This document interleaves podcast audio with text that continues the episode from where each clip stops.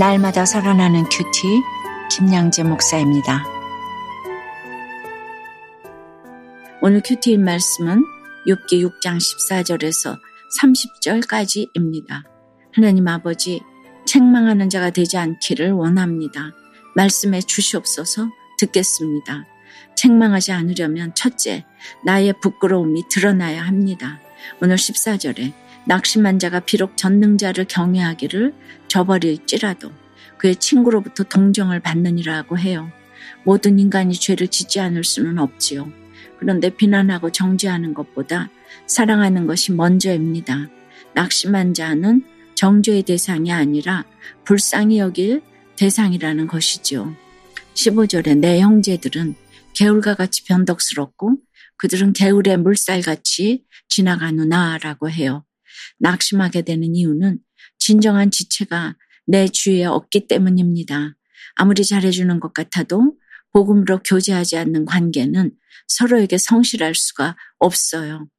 다 자기 유익을 위해 충고도 하고 권면도 하는 것이지요. 비가 오지 않으면 금세 말라버려서 속이 훤히 들여다 보이는 시냇물처럼 얕은 관계일 뿐입니다. 그런데 제가 섬기는 우리들 교회 지체들은 매주 목장에서 만나 같이 밥을 먹고 서로 그 어떤 이의 타산 없이 매주 주시는 말씀으로 솔직하게 자신의 속을 내보이며 갑니다. 그래서 낙심하더라도 일어날 수 있는 강한 우리 공동체가 되는 것 같아요. 16절부터 18절까지를 보면 얼음이 녹으면 물이 검어지며 눈이 그 속에 감춰질지라도 따뜻하면 마르고 더우면 그 자리에서 아주 없어지나니 대상들은 그들의 길을 벗어나서 상막한 들에 들어가 멸망하느니라고 해요. 흙탕물은 얼음으로 있을 때는 깨끗해 보일 수는 있어도 녹으면 그 물이 검어집니다. 또 아무리 깨끗한 눈이라도 온도가 높아지면 녹고 증발하여 사라지지요. 인간의 사랑과 우정이 이렇다는 것입니다. 아무리 무리를 지어 다녀도 돌이켜 광야로 가서 죽는 것이 우리의 인생이라고 합니다. 정말 사람은 믿음의 대상이 아니라는 말이 맞습니다. 끊임없이 우리는 부모와 형제, 배우자, 친구에게 바라고 재물과 권력에 기대어 살아가지요. 그런데 20절에 보니 거기 와서는 바라던 것을 부끄러워하고 낙심하느니라고 합니다. 나의 예상과 기대가 무너져 버린다는 의미예요. 그런데 이렇게 낙심하는 일을 겪는 것이 도리어 축복입니다. 만물이 벌거벗은 것처럼 드러나듯 나의 부끄러움이 드러나는 그 사건을 통해 이 세상의 주인이신 하나님을 만날 수 있기 때문입니다. 낙심되는 사건을 말씀으로 해석해주고 나도 그랬어 하며 위로해 줄 수 있는 공동체가 있다면 넘어져도 다시 일어설 힘을 얻을 수 있습니다. 여러분은 어떠세요? 내 주위에 진정한 지체라고 여겨지는 사람이 있습니까? 사람을 여전히 믿음의 대상으로 여기며 말씀 공동체보다 세상 공동체에 기대하진 않나요? 바라던 것을 부끄러워하고 낙심하게 된 일은 무엇입니까? 책망하지 않으려면 둘째, 두려운 일을 보고 겁을 내서는 안 됩니다. 21절에 이제 너희는 아무것도 아니로구나. 너희가 두려운 일을 본즉 겁내는구나 라고 해요. 욥의 친구들은 욥이 당한 고난의 소식을 듣고 친구로서 위로하기 위해 찾아왔지요. 그런데 막상 와보니 장난이 아닌 거예요. 그러자 자기도 욥처럼 그런 꼴을 당할까봐 두려움에 사로잡혀서 나는 너랑 달라 하며 앞다투어 욥을 책망하는 것입니다. 그러자 욥은 22절 23절에서 내가 언제 너에게 무엇을 달라고 말했더냐? 나를 위하여 너의 재물을 선물로 달라고 하더냐? 내가 언제 말하기를 원수의 손에서 나를 구원하라 하더냐? 폭군의 손에서 나를 구원하라 하더냐라고 해요. 어떤 일이 와도 사람에게 기대하고 요구하지 않는 것이 성도가 지녀야 할 태도입니다. 있으면 먹고 없으면 금식하고 죽으면 천국 가자. 이런 마음으로 사는 것이 곧 믿음입니다. 또 24절에서 내게 가르쳐서 나의 허물된 것을 깨닫게 하라. 내가 잠잠하리라고 합니다. 25절에서는 옳은 말이 어찌 그리 고통스러운고 너희의 책망은 무엇을 책망함이냐 라고 되묻지요. 진실된 말이라면 설득력이 있어 인정하게 될 텐데 말만 번지르르 유창하고 마음이 전달되지 않으니 무엇을 책망하는지조차 알 수 없어 듣는 게 고통스럽기만 하다는 것입니다.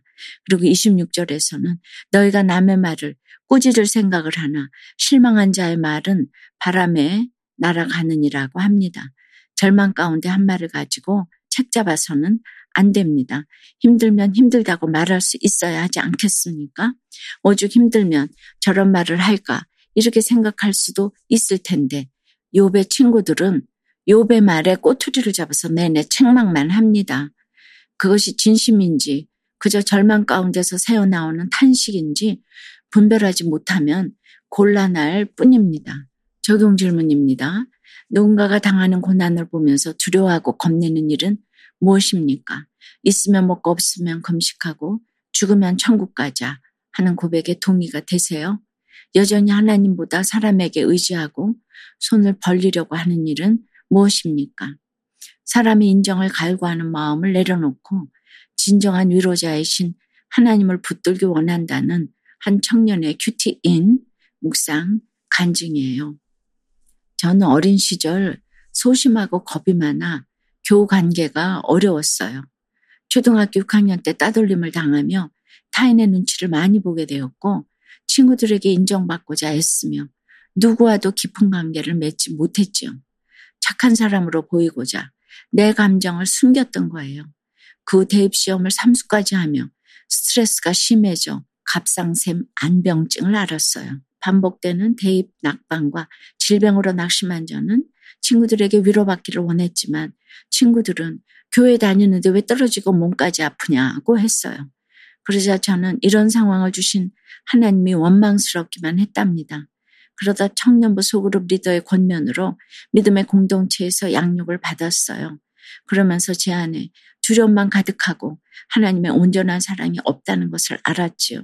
이 모든 상황은 제 안의 두려움과 죄성에서 비롯된 형벌임을 알게 된 거예요.